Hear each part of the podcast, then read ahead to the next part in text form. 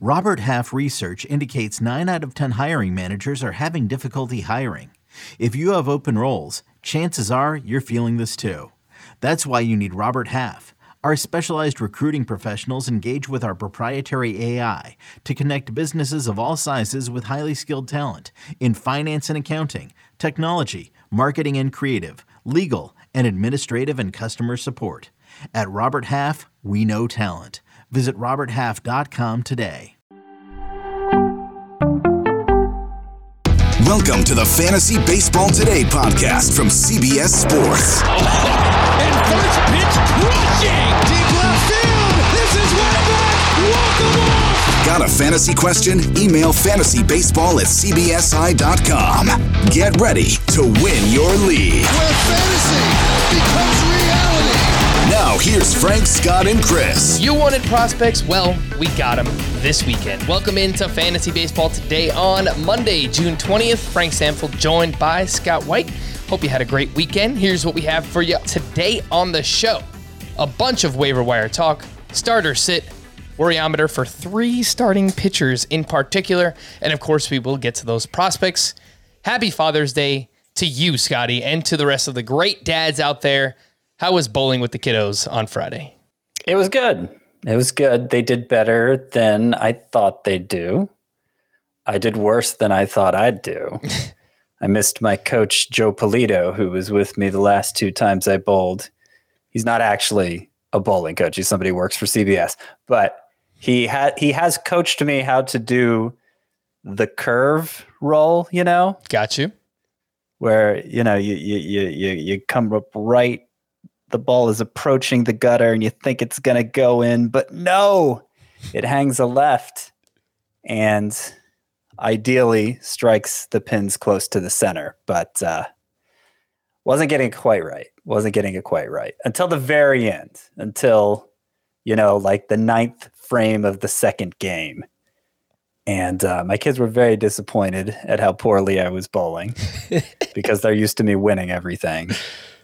Um, and frankly, I was disappointed too. So I'm sure if Joe was there, he would have told me what I was doing wrong, and it would have taken me less time than 19 frames to figure it out. But hopefully, I will know better for next time and not embarrass myself in front of my children again. Look, especially if you don't bowl that often, Scott, if you're just trying to pick it back up after years of not playing and you're trying to curve the ball and do all this crazy stuff, it's definitely going to take some time. so fulfilling though. Like it's the second game I didn't want to I scored like 46 points the first game. That's how bad it was. oh, geez. But I was committed to getting it right, you know? So I was willing to take my lumps because I knew we were going to play a second game. But at some point I was just like, you know, I can't embarrass myself. I just was bowling straight up, you know, just straight lines basically. And doing better. But it's just it's just not as satisfying, you know? oh, Like, I it's know. just not the same. It's there. It's it's like one of those weird things.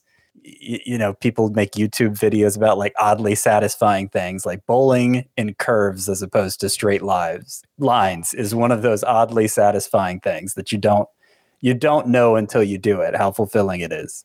And I try to do it myself too, Scott, curve the ball. I, I don't think that I'm doing it correctly, but sometimes it works out okay. And I can, I don't know, bowl like a mid 100s, which is like okay. It's nothing great, but it is Right, very that's, fulfilling. That's right? what I can get to. Yeah, Yeah. At, at my best. If I had Joe watching, Joe, I miss you, Joe. Ah, we miss you, Joe. Anyway, let's get into the prospects. We're going to delay, oh my goodness, a little bit because the prospects are really the biggest story of the weekend. And I saw some people talking in the YouTube chat beforehand. They feel like this could be a season changing waiver wire weekend. And, and I don't really disagree based on some of these names that we're going to talk about. So let's start with the biggest one. I would say the Detroit Tigers. Riley Greene made his debut on Saturday. He's 71% rostered. He went two for three with two walks, two runs scored in that game. And last year in the minor leagues, he was awesome 24 home runs, 16 steals, 301 batting average, a 921 OPS.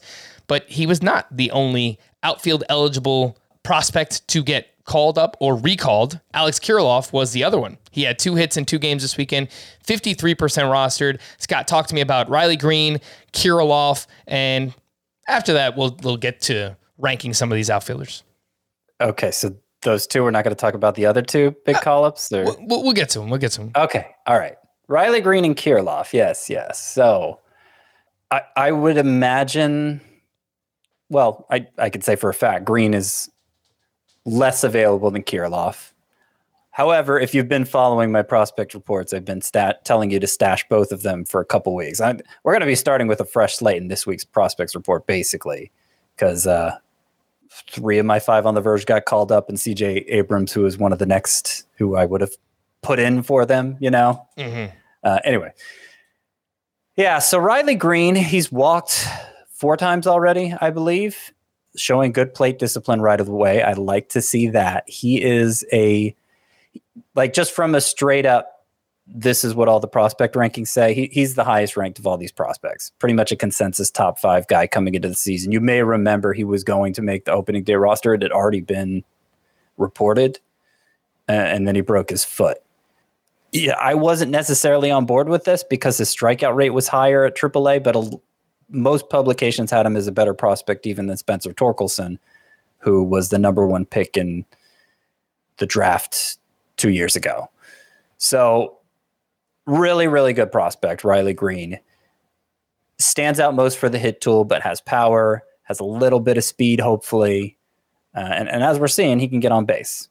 Hopefully that continues. So I think he's the higher I think he's the higher upside play of the two, but it's what may be influencing my thinking there is just that we've seen Kirilloff a fair amount in the majors already, and it's gone mostly poorly. But it's gone poorly because his wrist hasn't been right really since May of last year, uh, and he and he was doing some pretty impressive things before hurt, hurting that wrist, but he tried playing through it. It didn't go well. He eventually had season ending surgery, came back this year. It still wasn't feeling right. Had a cortisone shot, got sent to AAA to work on his swing. Uh, he'd gotten into some bad habits. He was putting putting the ball on the ground way too much, and his numbers at AAA took him a while to get it right. But once he got going, just insane production at AAA. 359 batting average, 10 home runs in 35 games. Got on base at a 465 clip, which is something we hadn't seen from Kirilloff in the majors or minors before. So I'm pretty excited about him too. Mhm. I think if push comes to shove, I'm I'm picking up Greene first, but it wouldn't surprise me if Kirilloff actually ends up better. And, and he's also eligible at first base, while Greene is just outfield. Yeah, I do think Riley Greene has more upside between the two, especially if you're talking about a categories league. I think we could see some speed out of Riley Greene. Hopefully, this is like a shot in the arm for the Tigers lineup too, because they've been so bad all season long. And I think their uh, his first game on Saturday, they go out and they put up what was it like 14 runs or something crazy like that. Yeah, 14 runs. So hopefully, this is something that can uh, help rejuvenate the Tigers lineup because it's been very bad. Scott, I'm going to throw Michael Harris in that mix because I got this question earlier on Twitter, and I actually said I would take Michael Harris over Riley Greene, and I think it's really cr- close. So, how would you rank those three: Greene, Kirilloff, Michael Harris? Here's what I've told people who've asked me on Twitter. If this is just I'm stat I'm putting upside on my bench in hope of a big score, a big win, then I would rank them Greene first. And oh man, between Harris and Kirilloff. Uh, I guess I'd go Harris ahead of Kirilloff, but but what changes it is like if if you're already if you already are relying on Harris, who's been good for a couple weeks now, like you consider him one of your starting outfielders, then I, I wouldn't mess with that because as many prospects as I mean, Spencer Torkelson, as many prospects, high high end prospects as we as we've seen struggle to to break in.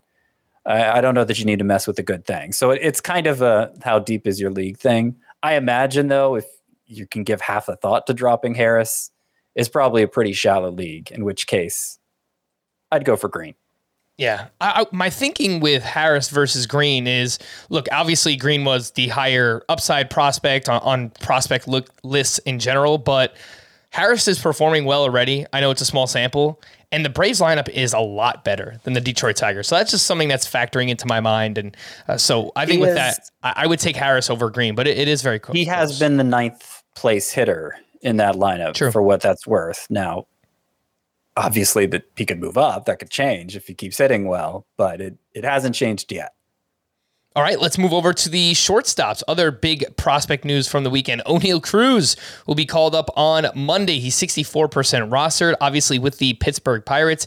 Got off to a very rough start in April uh, down in the minors, but since the start of May, he's been much better. He's got nine homers, 11 steals overall. And then CJ Abrams is apparently being recalled by the San Diego Padres.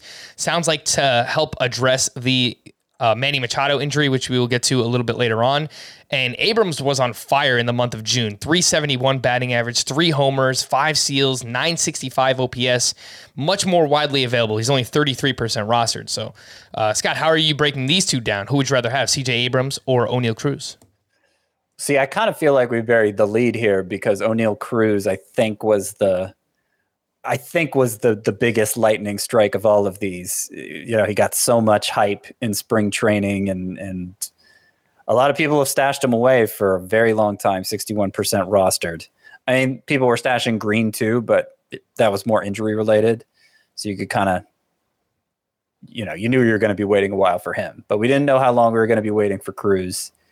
And as we've talked about recently, he's picked up the pace quite a bit in the minors too. Over his past 25 games, 302 batting average, seven homers, 962 OPS. I know he wasn't ranked as highly on most prospect lists as Riley Greene, but I think of all these players, he's he's the ceiling guy. You know, he got ranked a little lower because that's Oneil Cruz. Oneil Cruz, you're talking about. Yeah, cool. Got got ranked a little lower uh, because of downside risk, because of questions about where he'd wind up defensively. Sounds like he's going to be just the shortstop to start out. Uh, he got a little bit of time in left field at AAA. But just in terms of tools, I remember I remember seeing Baseball America published prior to the season the average exit velocity last year for all of their top 100 prospects, and Cruz was in a class of his own. He was like 94 miles per hour. It was basically another six foot seven guy who impacts the ball like Aaron Judge. Is he is he going to be disciplined enough with his mechanics? Is he going to be disciplined enough with the strike zone to to take advantage of that? I can't say. I mean, it could. I could see it going disastrously. It's, that's certainly a plausible scenario, but there's also a plausible plausible scenario that Oneil Cruz is just a monster and potentially right away. And you know, he's he's been a great base stealer in the minors too. Now a lot of times with sluggers that they they uh they uh discard that skill once they get to the majors. But you know, I, there's a good chance he's he's an uh one of the best power hitters in the game and also is contributing like 15 to 20 steals or at least that kind of pace. I'm skeptical it'll be in it as a rookie this year, but it could happen. So I think he's the one guy, regardless of your circumstances. Cruz, you have to take a flyer on him. Mm-hmm. Last year, he had five batted ball events. He got called up late in the season. I think it was the final three games for the Pirates. And he had a batted ball of 118.2 miles per hour. This is Oneil Cruz that we're talking about. And uh, yeah, he impacts the ball incredibly, incredibly hard. So uh, I guess if you're just comparing Oneil Cruz versus Abrams, you're taking Cruz over CJ Abrams, right? Yes. Yes. The one hesitation I might have is if like steals is the thing you need. But even then, I mean, we saw Abrams in the majors for a while. Didn't seem like he was ready to uh, to make an impact. And I'm I'm not. It's not clear even now with this second promotion that it's to be an everyday player necessarily. So yeah, I would take Cruz. Uh, in in an ideal world, though, C.J. Abrams is a you know an elite base dealer. All right, would you be okay dropping at the shortstop position? J.P. Crawford, Brandon Crawford, Thairo Estrada for either any of these yeah. shortstops? Yeah. Okay. Because those guys are still those are rostered in over seventy percent of CBS leagues. So yeah, yeah. I know, um, but those are not pretty much I'm if if this is a choice between lots of upside or little upside, I'm going to go lots of upside. Sure. All right. So Oneil Cruz and CJ Abrams, two other big names this weekend. Shortstops, of course. Uh, Abrams got picked up in a few of my deeper leagues so far. We had some FAAB run on Sunday night, and he went for $28 out of a $1,000 FAAB budget in 115 team league. So, you know, around 3%, and then $23 out of $1,000 budget in another league. That actually was to me. So, yay. I got CJ Abrams. I hope he's awesome because that yeah, would be great. I uh, I already so I'm in three 15 team roto leagues. I already had him. I've stashed. I've kept him stashed in two of them. I kept him stashed until last week in the other one, and foolishly dropped him for a Red Sox reliever who wasn't even Tanner Houck. Ah, Matt Strahm. Yeah, I'm sorry. maybe. I mean, I picked up Strahm and Robles. That could have been either one. Ah, It was dumb though. I regretted it immediately, and then regretted it even more damn. when I didn't win him back today. All right, a few others I wanted to mention. Uh, Liover Peguero got called up by the Pirates this weekend, but it seems like it was more out of a desperation. I, I think they had someone go on the COVID IL and they just needed to replace. Uh, yeah, it was Tucupita Marcano went on the COVID IL, um, and then they they called up Peguero because apparently he was the closest in terms of like geography in the minor league system. Basically, they needed help. Uh, but this is a pretty big prospect as well, Scott. The thing is, I don't know if he's going to stick around. Yeah, I, I would suspect not. It was it it was it seemed like kind of a desperation move. I can't remember what Ben Cherington, the the the the Pirates GM, basically described it as as in those terms. Like we had a need to fill, and he was in in a spot to fill it. So I I think with Cruz coming up, Peguero probably goes back down.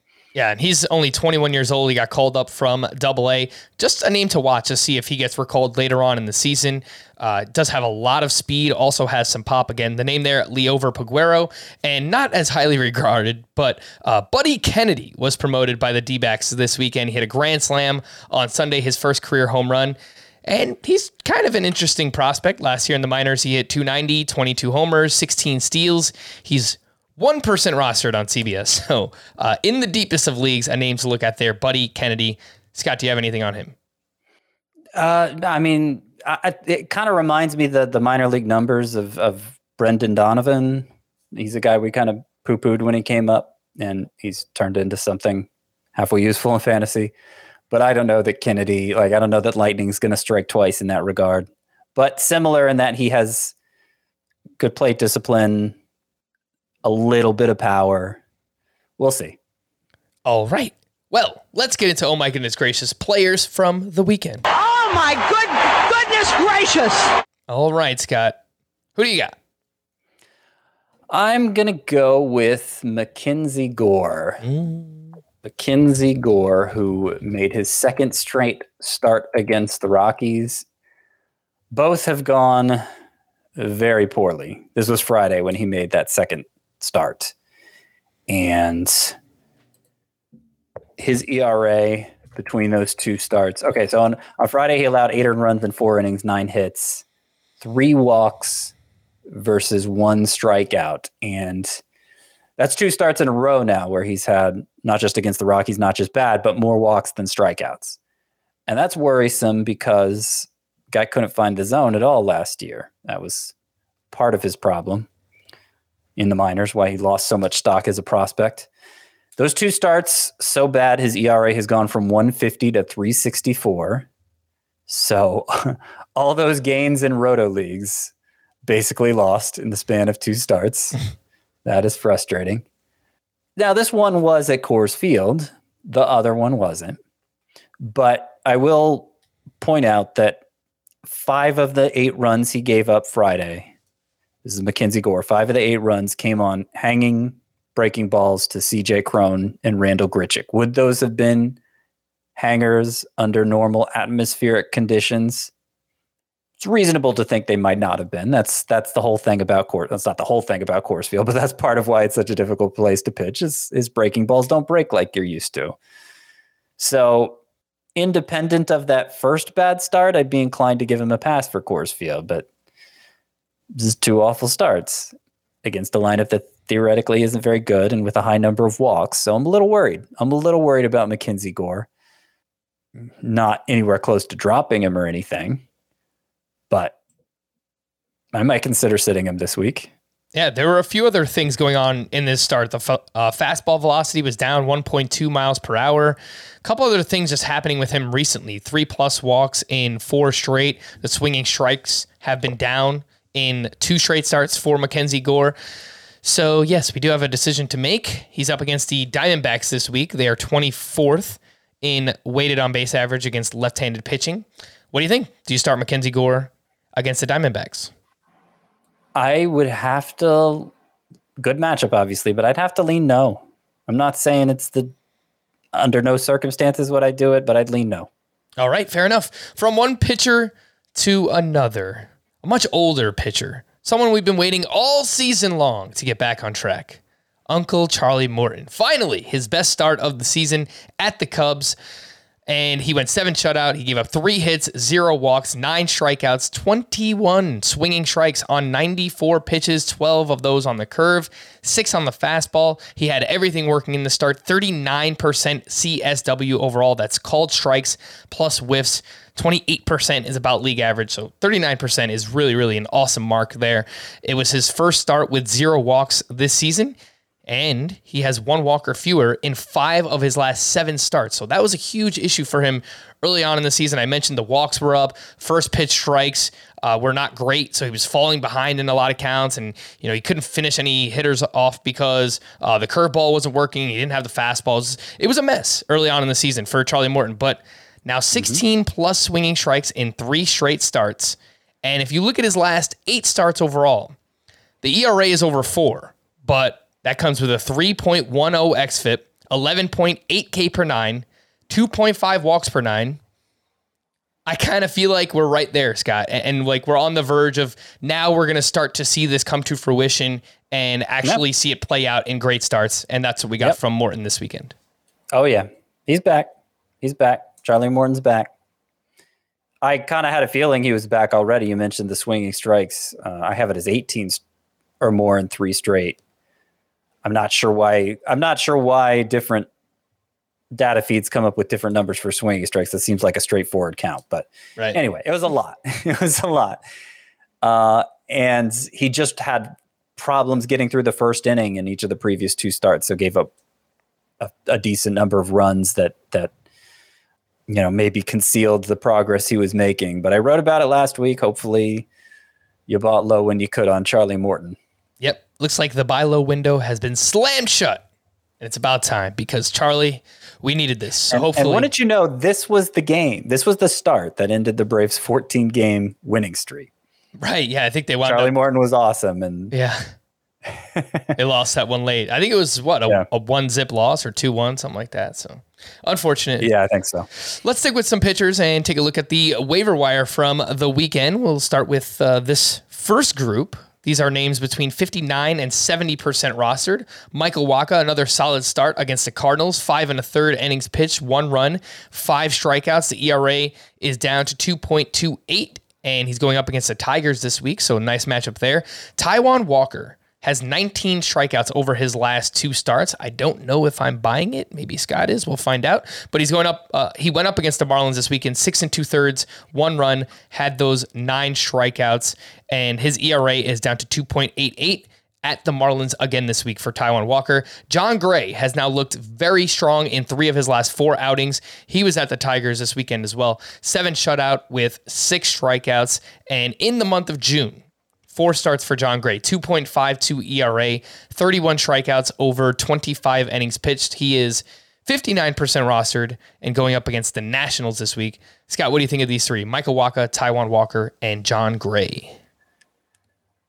I'd like Jon Gray more this week if I thought he was actually going against the Nationals. I think because the Rangers have a five game schedule, they're just going four man, which would put Jon Gray going against the Phillies this week. Mm, not as great. Uh, yeah, you know, and I've I've been I've been wrong when I've I've been wrong before. So maybe he will go against the Nationals. Either way, I think Jon Gray is the most um the most exciting of this group. You know, we like him a lot as a sleeper. when I say we, basically the entire fantasy analysis industry liked him as a sleeper coming into the year, getting out of Coors Field. Um, he was working on developing a sweepier slider too. I haven't actually seen it, so I don't know if if that's the slider he's working with, but it, it has been getting has been getting its share of whiffs. So yeah, pretty excited about the direction Jon Gray has taken, regardless of who he's facing this week. It wouldn't be a bad idea to pick him up if he's available. Um, yeah, I'm not sure what's the only thing I've noticed for Taijuan Walker, who's had good strikeout total last two starts, unusual for him, is that he's been throwing his slider a little more, Yeah. but it hasn't been hasn't been the sort of dramatic arsenal change that would lead to dramatically different results. So I'm yeah, I'm I'm pretty skeptical of what Taijuan Walker's been doing too.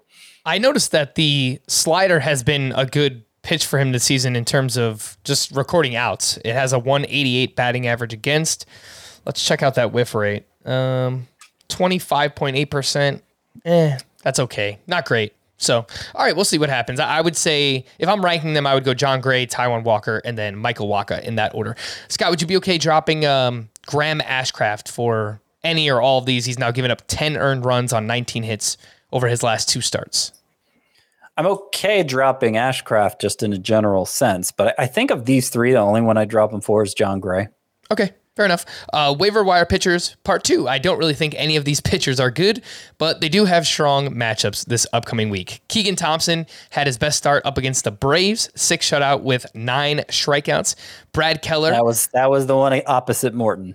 yes, Keegan Thompson, yes, indeed. Uh, get the Braves in. Brad Keller was at the Oakland A's this weekend, seven shutout innings with six strikeouts. Cole Irvin was on the other side of that start, six and a third, one run ball, six strikeouts there. Uh, Johnny Cueto has now allowed three earned runs or fewer in five of his six starts. He went into Houston through seven shutout innings with five strikeouts. Pretty impressive there. Uh, and then Dylan Bundy. I know it's Dylan Bundy. It was an eight inning, one run performance. So I'll just throw it on the rundown. Then we could just laugh about it a little bit later on. but he was at the Diamondbacks, eight innings of one run ball, seven strikeouts. Uh, all five of these names, Scott, have good matchups this week. Are you interested in any? Not really. No. I don't blame you. Dylan Dylan Bundy has a 5.17 ERA. Cueto's been impressive, but he, it's a 407 xFIP, so that's it's going to get the rug pulled out from under him soon enough. Keegan Thompson, I did kind of like him until I started him last week. Not not not the not the week where he went against the Braves against Morton, but um, the week before that, he had two starts against the Orioles and the Yankees and allowed allowed a combined ten earned runs in three and two thirds innings. Oof. That's that's uh, that's my experience with Keegan Thompson. Not so much what he just did to the Braves. And I've pointed out before the Braves give pitchers a lot of swinging strikes. So I choose not to be swayed by this performance by Keegan Thompson for a couple reasons. Fair enough. Yes, the Atlanta Braves have the third highest strikeout rate against right-handed pitching this season, so that would explain uh, Keegan Thompson getting a lot of swinging strikes was- in this one. It was yeah, it was by far his best swinging strike effort of the season. Even the other starts that were good, it wasn't so much because he was missing bats. All right. And he is at the Pirates this week. So pretty good matchup there for Keegan Thompson.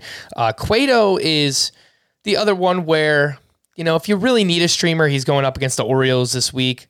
They're not great against right handed pitching. And, yeah, Cueto's been okay. So uh, those are the two I, I would probably look at streaming. Waiver wire pitchers, part three. These are for deeper leagues. Is there anything here? The Godfather.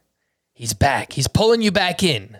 Mitch Keller has now allowed two earned runs or fewer in four straight starts. On Sunday, six innings of two run ball against the Giants, where he had four strikeouts.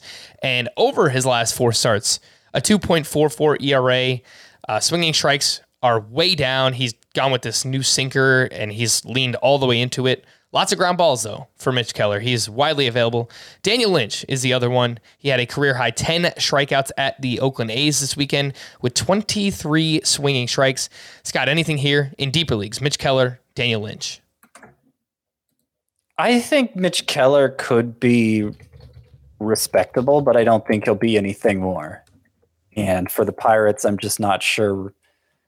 I'm, I'm just not sure res- respectable is going to be good enough to to generate real fantasy interest. And it's a maybe anyway. So, meh. Daniel Lynch, I think, has more potential. His swinging strike rate is 12.9, which absent context probably doesn't mean anything to you, but that's a really good swinging strike rate. He gives up a ton of fly balls, so he's been vulnerable to to the home run, but you know, plays his home park's a big park. I, I could see how that I, I could see how Daniel Lynch could overcome that. And he was pretty high end prospect himself. So not saying you need to rush out and add him, but I think there are there are definite skills there for Lynch that, you know, maybe this is the start of them coming to fruition. All right. Before we hit the break, just a reminder to join our Fantasy Baseball Today Facebook group if you haven't already. That's facebook.com slash groups slash fantasy baseball today. Fun community, listeners, people who watch us on YouTube asking questions uh, every single day. It's it's very lively and um, it's cool. You know, it's a lot of feedback and people interacting. And you, you could ask waiver questions, trades, dynasty, keeper, whatever you've got going on. You could uh, hop in the Facebook group and uh, post your question or comment, and you can interact with everybody else. And we are going to take a break, and we'll be back right after this. Another day is here, and you're ready for it. What to wear? Check. Breakfast, lunch, and dinner? Check. Planning for what's next and how to save for it? That's where Bank of America can help. For your financial to-dos, Bank of America has experts ready to help get you closer to your goals. Get started at one of our local financial centers or 24-7 in our mobile banking app. Find a location near you at bankofamerica.com slash talk to us. What would you like the power to do? Mobile banking requires downloading the app and is only available for select devices. Message and data rates may apply. Bank of America and a member FDIC. The news and notes. The big injury from the weekend, actually, I mean, I guess two of them, but Mookie Betts was placed on the IL with a fractured right rib. Dave Roberts said he expects uh, Betts to return in about two weeks, which sounds optimistic to me, but. Yeah, well, it was weird because he was in he was going to be in the lineup the next day because the x-rays were negative and then he was scratched and i don't mm. know i guess it's a very small fracture if the x-rays didn't pick it up at first i, I don't know yeah well the good news is if you lost Mookie Betts, there are some outfielders available. Michael Harris and Alex Kirilloff and Riley Greene. So go out and get one of those guys. Manny Machado was diagnosed with a left ankle sprain after he exited in the first inning of Sunday's game against the Rockies. And uh, x rays came back negative, but it seems like he is going to miss some time. I don't know how much that will be, but it was scary enough for them to A, take x rays, and B, call up CJ Abrams. So if you need a third base replacement, couple of names I'm looking at, Scott. Brendan and Donovan, Jon Berti, Ezekiel Duran, Duran, Duran. I don't know why I just said it like that. That was weird. And Santiago Espinal. Uh, what do you think about those four? I think uh, it's not great. It's not a position where you want to lose a player. Um, Especially Manny Machado. Jeez. Yeah. So I would say Seeing if I could find your list in the notes here. It's not in the notes, apparently. Could you go over the names one more time? It is in the notes, Scott. Uh, oh, Brendan, I couldn't find it. Brendan Donovan, Jon Berti, Ezekiel Duran, and Santiago Espinal. Okay. So I think in a categories league, Ezekiel Duran is who I'd go for first. I think in a points league, because the walk to strikeout ratio is so good, Brendan Donovan is who I'd go for first. I think though, if you're looking for like if if if if steals is you know, you need a ton of steals. Jon Berti, you might look into him because he stole three bases, three more bases on Saturday alone. That brings him to 16 stolen bases since May 27th. so crazy. he is running wild. And the Marlins have the most favorable hitter matchups next week. So he should be on base plenty then too. Yeah. Agree 100%. If you need speed, I mean, 16 steals over his last 20 games, as you mentioned. He has 18 total, which is tied for the league lead. This is Jon Berti, 36% rostered. He's got four different position eligibilities on CBS second base, third base, shortstop, outfield. So if you play in any roto league where it's deeper format, five outfielders, a middle, a corner, definitely want to make sure Jon Berti is rostered in that league. Liam Hendriks is set to begin a throwing program on Monday and is targeting July 1st for his return from the IL. Aaron Ashby has been cleared to make his next start on Tuesday against the Cardinals, and it looks like he's in line for two starts one against the Cardinals, one against the Blue Jays. Scott, would you fire Aaron Ashby up for those matchups? Yeah, I think so. I originally had because remember I took him out Thursday night when we recorded. Um, with the news of this injury. I originally had him in the must start section of the two start pitcher rankings. I have him a tier lower than that. So, you know, you have to exercise some caution. But so do the Brewers, and they're letting him make the start. So I, I think he'll probably be okay and make the two starts. And I'd still want to use him in most cases. All right. Chris Sale will begin a rehab assignment in the Florida Complex League on Monday. Brandon Woodruff struck out seven of the eight batters he retired in a rehab start on Saturday. He's expected to make one more rehab start before rejoining the Brewers' rotation. Tim Anderson is expected to return Monday against the Blue Jays, so get him back in your lineups. Wander Franco could rejoin the Rays next weekend against the Pirates. Kris Bryant is hopeful that he'll be able to return next weekend as well. Nick Lodolo struck out six across two innings in his rehab start on Saturday. He's expected to make at least one more rehab start. And he was a name, Scott, that I was looking to add in my deeper 15 team roto leagues just to kind of beat everyone else to the punch, uh, not waiting until Lodolo actually rejoins the team, but you know, pick him up and stash him for now. Yeah, that makes sense. I didn't see him out there in any of mine, but that makes sense. uh, Kolten Wong suffered a setback in his recovery and won't be activated for the Brewers' upcoming homestand. Uh, he's on the IL with a calf injury. Jesus Luzardo started a throwing program this weekend. He's on the IL with that forearm injury. Eloy Jimenez will have a chance to resume his rehab assignment at AAA on Tuesday. He had his recent rehab pause due to normal leg soreness, and he's been on the IL for a while now with that hamstring injury. So uh, it's been a mess. As someone who advocates for drafting Eloy Jimenez every year, it hasn't been great. Nathan Eovaldi is progressing slower than expected and is unlikely to return from the IL when first eligible. He's out with lower back inflammation. Nate Pearson was removed from Sunday's rehab start at AAA due to right shoulder discomfort. Another one just cannot get healthy, cannot stay healthy, hasn't been a contributor in the majors yet. It's rough for Nate Pearson. Lorenzo Cain was designated for assignment by the Brewers on Saturday, and Justin Upton made his first start with the Mariners Friday and left the game after getting hit in the head with a pitch, which obviously is pretty scary, but um, he also started Saturday and Sunday, so I think Justin Upton is just fine. Other players who went to the IL this weekend Tylor Megill with a strained right shoulder and will be shut down from throwing for four weeks before being reevaluated. And in leagues with no IL spots, Scott, I was thinking about dropping Tylor Megill this most recent FAAB period on Sunday. Yeah, I think that's fair. I mean, his ERA is over five now as well. You presume health has something to do with that, but yeah, it's uh, it's been a while since Tylor Megill's done any good for anybody's fantasy team. Anthony Rendon will miss the rest of the season as he needs wrist surgery, and it has been a real rough go the past couple years for Anthony Rendon as well. Uh, so third baseman starting to drop. It's really the worst position to lose a player at, but not not that Rendon has been great anyway. Austin Meadows went to the COVID IL after testing positive.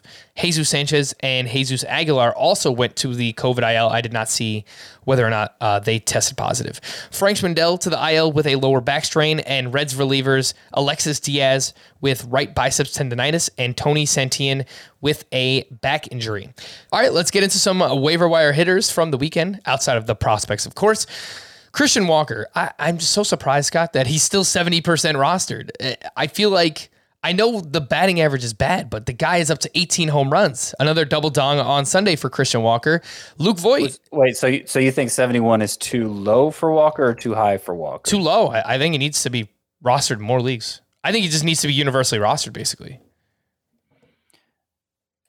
Okay, maybe. It's it's a it's a it's a tough one because Christian Walker prior to this two homer game Sunday had gone 0 for 15 in his previous four. He's at his batting average has actually fallen in June. So there's been no correction happening there. like we hoped.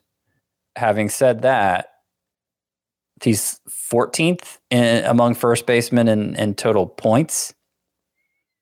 So he's he's relevant even in points leagues, which we tend to think is shallower or are shallower. So yeah, I mean, I don't know. 71 might be a, like about right.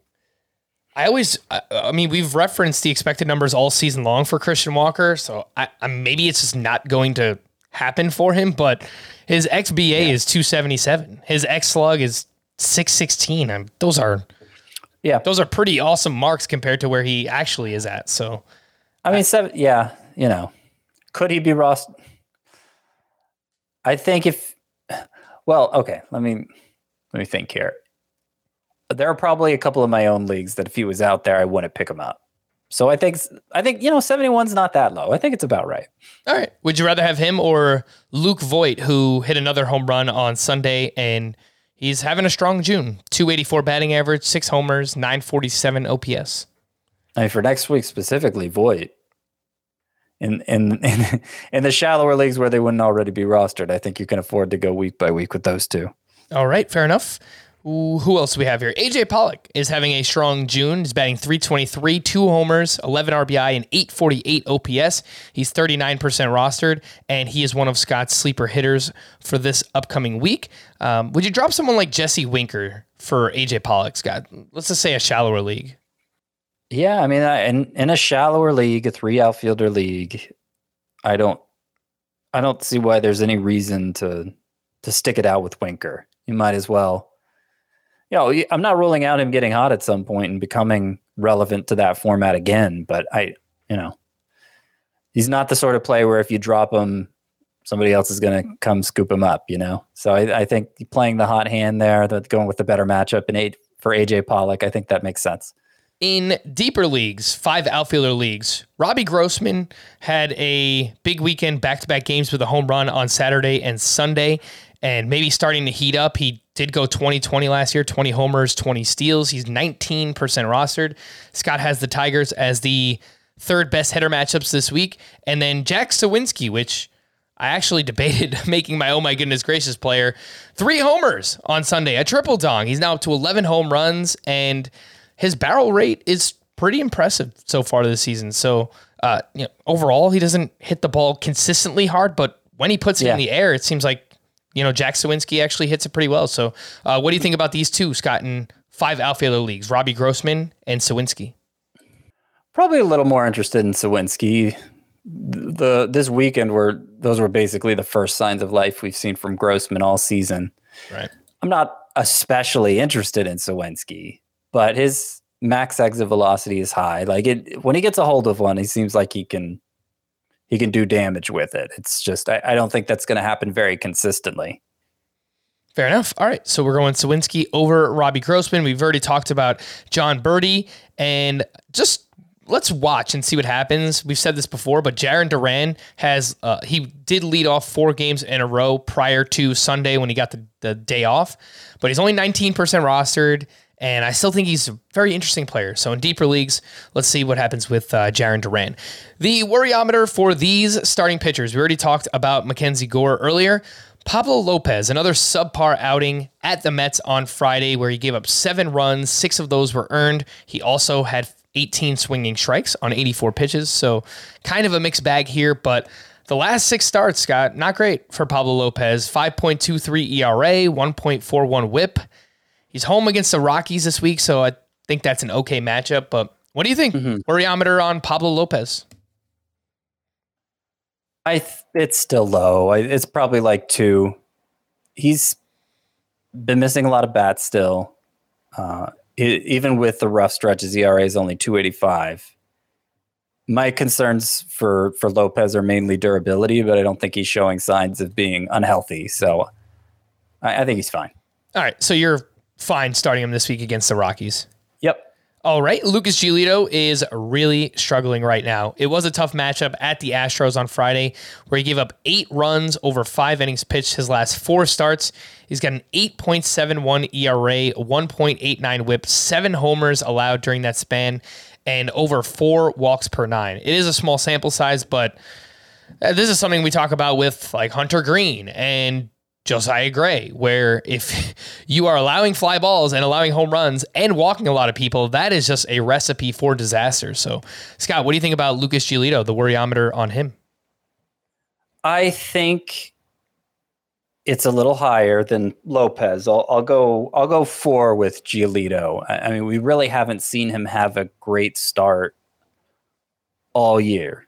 His best, he, he had one where he gave up one earned run in seven innings, but it struck out only five. He had one where he gave up one earned run in six innings, but walked four. So you know, out, not not really like a signature. Okay, this is this is the borderline ace I drafted kind of start from Lucas Giolito.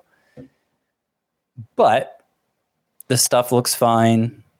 The overall strikeout rate, overall swinging strike rate, they're still high. Um, the xFIP 357, that's actually lower than last year. You know, even if the xFIP wasn't that good, I'd I'd still probably view Lucas Giolito as a buy low at this point. I don't know that he's must start right now, but I think he will be soon enough.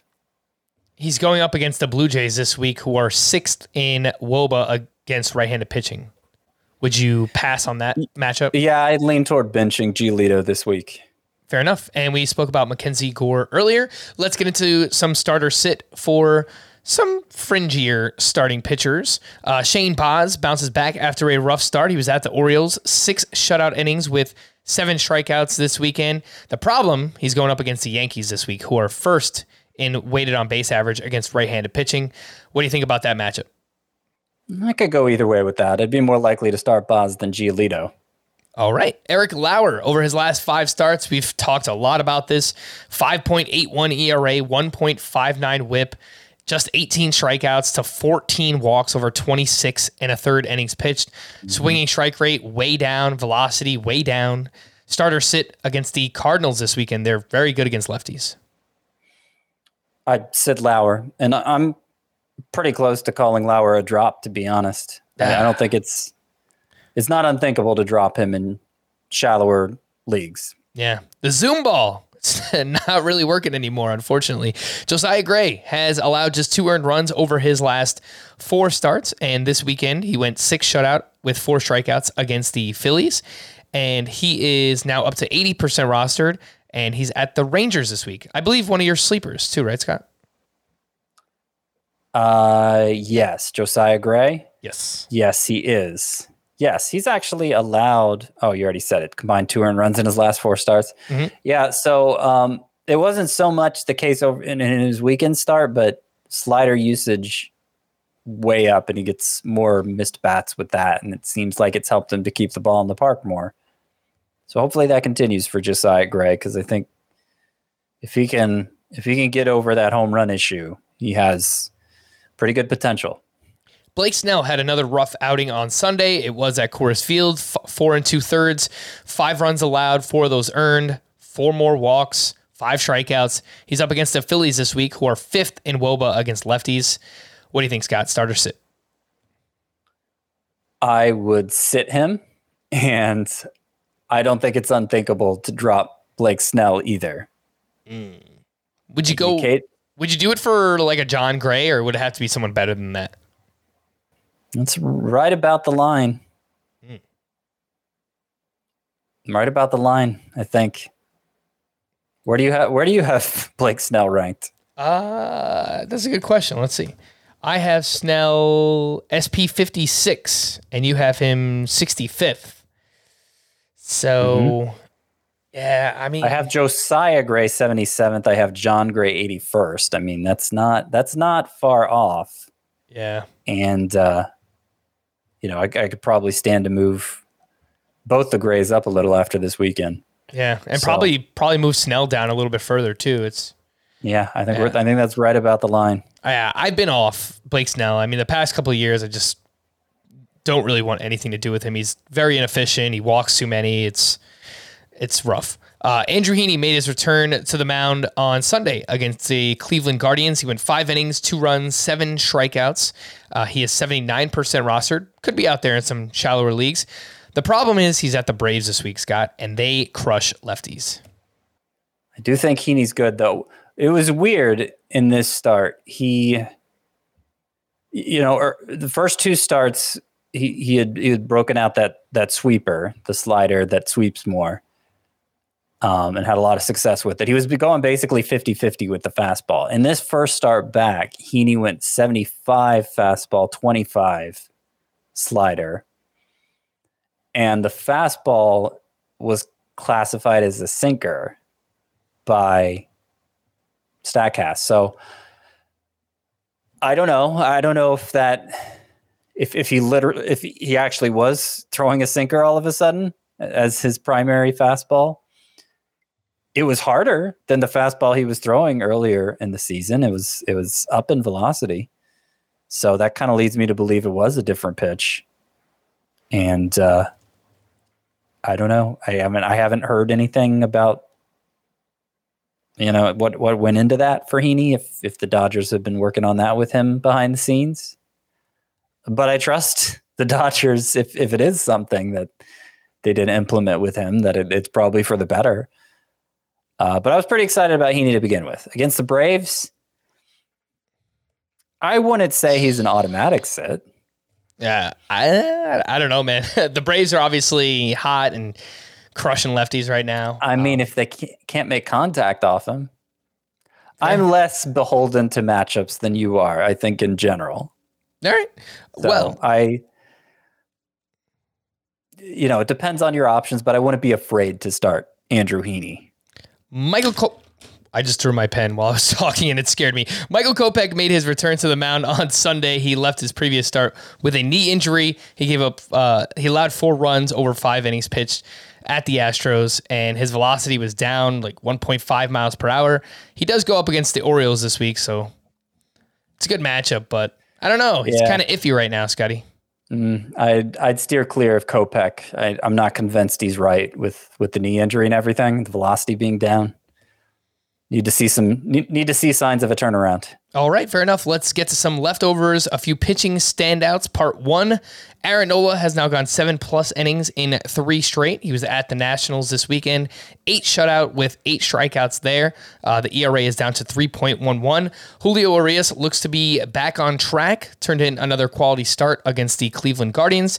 Six innings, one unearned run with six strikeouts.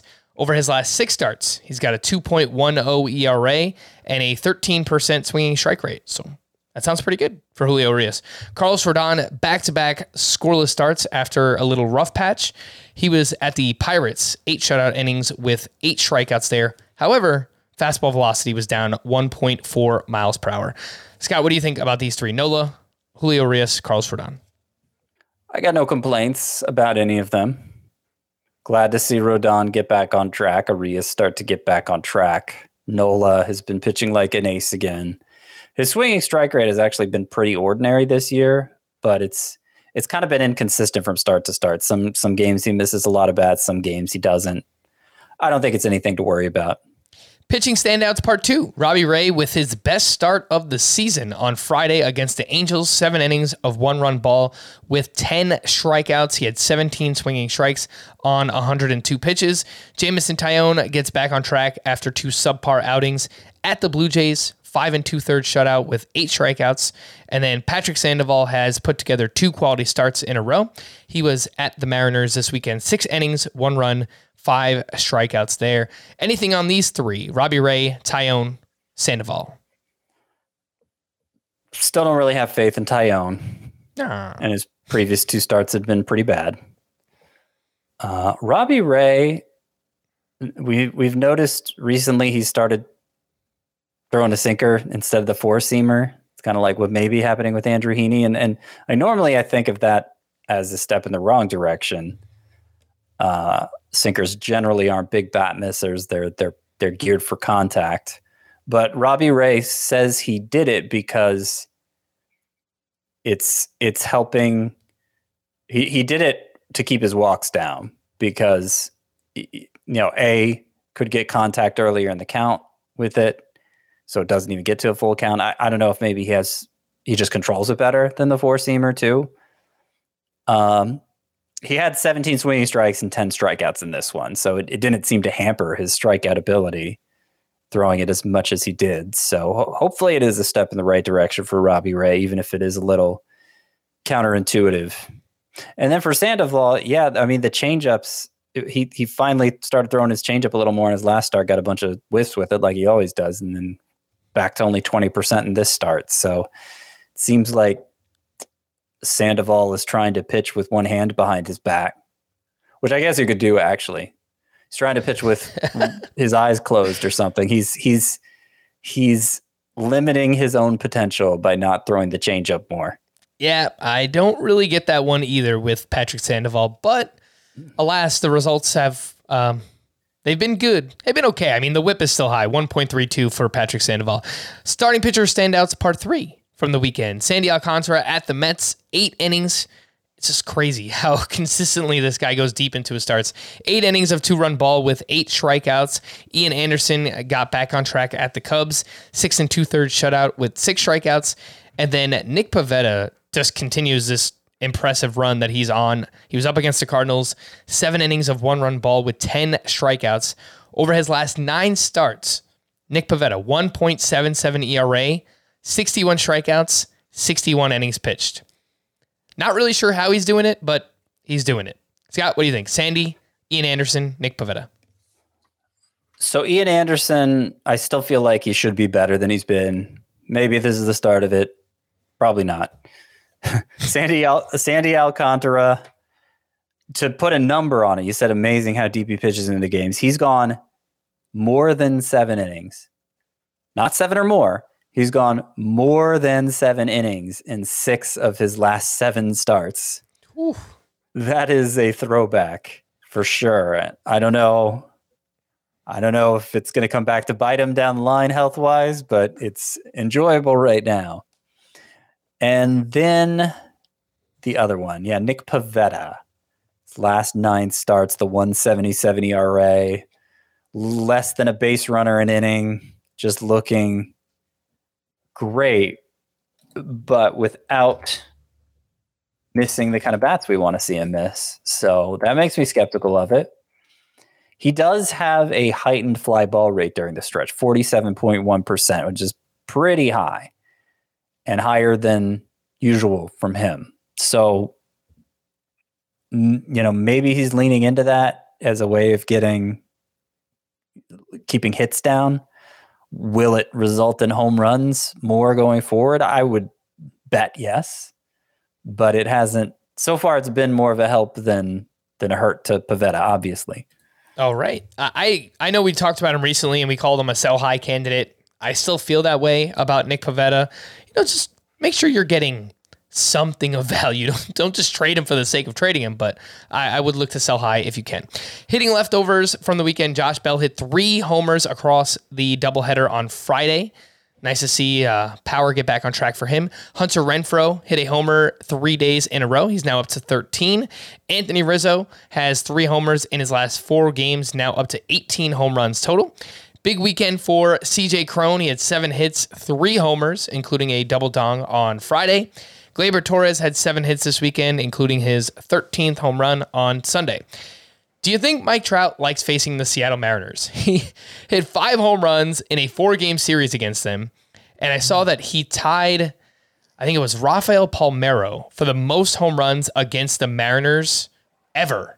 And he's done it in like 150 less plate appearances than Rafael Palmeiro. So Mike Trout loves hitting against the Mariners. Adolis Garcia, five more hits this weekend, including a, another home run and another steal. He's now batting 253. 13 homers, 11 steals for him. George Springer, a sock and a shoe on Sunday. That's now 13 homers. Sneakily, George Springer has five steals this season. Not bad. He's on pace for uh, double digits. Dansby Swanson, he already has double digit steals because he stole two more on Sunday. He's betting 294, nine homers, 11 steals. Swanson has been amazing. The call to the bullpen, some bullpen updates. The Phillies, what's going on with them? Seranthony Dominguez pitched in the eighth inning with a two run lead on Friday. He was facing the heart of the Nationals lineup. Brad Hand pitched the ninth inning for his second save. And then on Saturday, Brad Hand entered with a one run lead, gave up a hit, a walk, and a run. Tie game. Seranthony Dominguez came in in the 10th, picked up the save. Um, how are you approaching this Phillies bullpen right now, Scott? I mean, I think it's still Dominguez is who we want, but I don't know. Mm-hmm. Brad Hand was the guy they went to this weekend, or at least tried to. Yeah. Uh, did that Saturday situation change things? Maybe. I wouldn't ignore hand if if it was, you know, like a 15 team roto league, one of those leagues where everybody with a shot at saves is rostered. But I think in the long run, Seranthony Dominguez is the one you want here. For the Giants, Camilo Doval, I know we had that weird stretch. He was pitching in the sixth inning one time, seventh inning. Well, he had two more saves this weekend on Friday and Saturday, and he looks like the guy, the closer for the Giants. For the Red Sox, on Friday, Tanner Houck entered in the ninth with a four run lead. Two outs, runners on first and third. He allowed two hits, three runs to score. He barely escaped, but he did get his third save. And then on Sunday, he entered the ninth inning with two outs in a six to four game. He gave up a hit, but recorded the final out for his fourth save. 64% rostered is Tanner Houck. Uh, I assume, I don't know, maybe not. Do you want Tanner Houck over any of the Phillies guys right now, Scott? Hmm, that's a good question. I think so. Yeah. I mean, Seranthony Dominguez, if he had more assurance of saves, then he'd be the guy to to, to pick up. But Houck just just looks like the Red Sox closer at this point. Yes, he does. For Tampa Bay on Saturday, Colin Poche picked up his fourth save. I think they're still going to mix and match, but uh, he's been pretty good for them. So if you play in deeper leagues, he is a name there. And then on Saturday for the Mariners, Diego Castillo entered in a tie game in the 10th, and he gave up a two run homer to Mike Trout, of course. And Diego Castillo took the loss in that one. Um, he had been really good recently for them, but yeah, it's Not against Trout. not against Trout. Trout taking revenge on those Mariners for all of fish kind. Yeah, that's yeah, makes sense.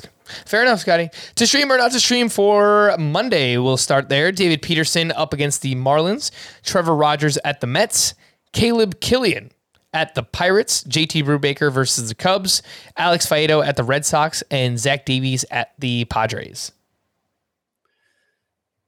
Ugh. Sounds about right.